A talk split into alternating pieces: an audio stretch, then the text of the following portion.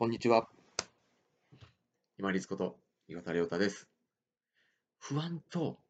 つまらなさの関係についてお伝えできればと思います。春になると卒業シーズンになりますよね。進学先が決まっている、就職先が決まっている、この先が決まっている方も、まだ決まってなくて、これから先どうなるかなと気になる方も、両方の方、おそらく不安だと思います。進学や就職が決まってても、その先で人間関係どうなるか、自分がうまいことできるか、その先で決まってない方も、決まるかどうか、この先自分がどうなるのか、両方の方、おそらく不安だと思います。そこで、ちょっと極端な例を考えてみてください。自分のこの先、将来ちょっと先、まあ、例えば数年先でもいいですよ。数、10年先でもいいです。が、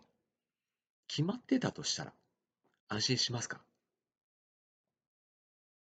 全然面白くないですよね。そうなんです。自分のその先が決まってないからこそ不安になるわけであって、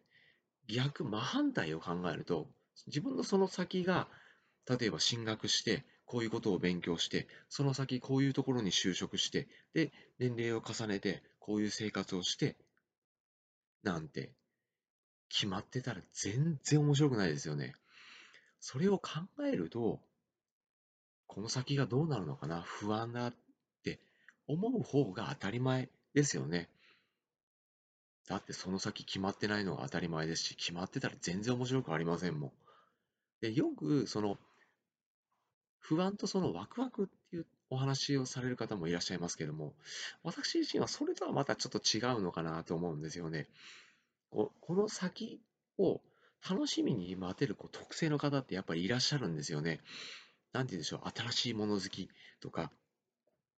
すごくそういうこう不安定な状況でも体勢がついて楽しめる方っていらっしゃいますけれども、不安に思う方っていうのはやっぱりどうしても不安になりますよね。だから無理に前が楽しみだなんてワクワクする必要はない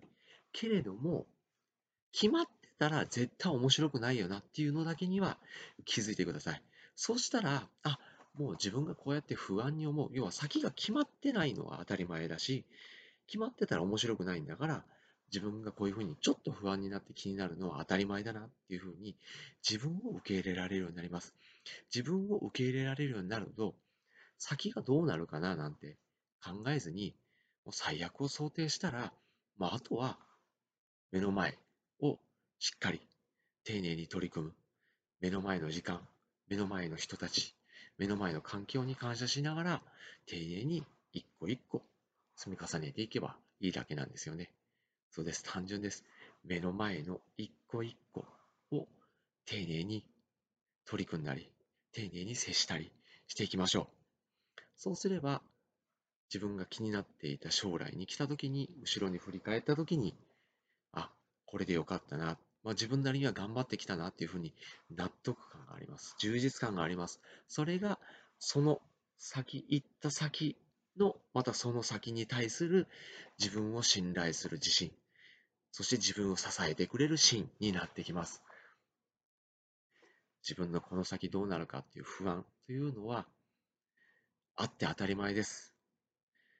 先に決まってたら全然面白くありません。だから不安が起きても、不安が襲われても、怖さが出てきても、まあ、こういうふうに思って当たり前だよなと、静かに受け入れてください。そうしたら、自分が今できることに集中できると思います。本日もご清聴いただきましてありがとうございました。皆様にとって一日良い日となりますように。これにて失礼いたします。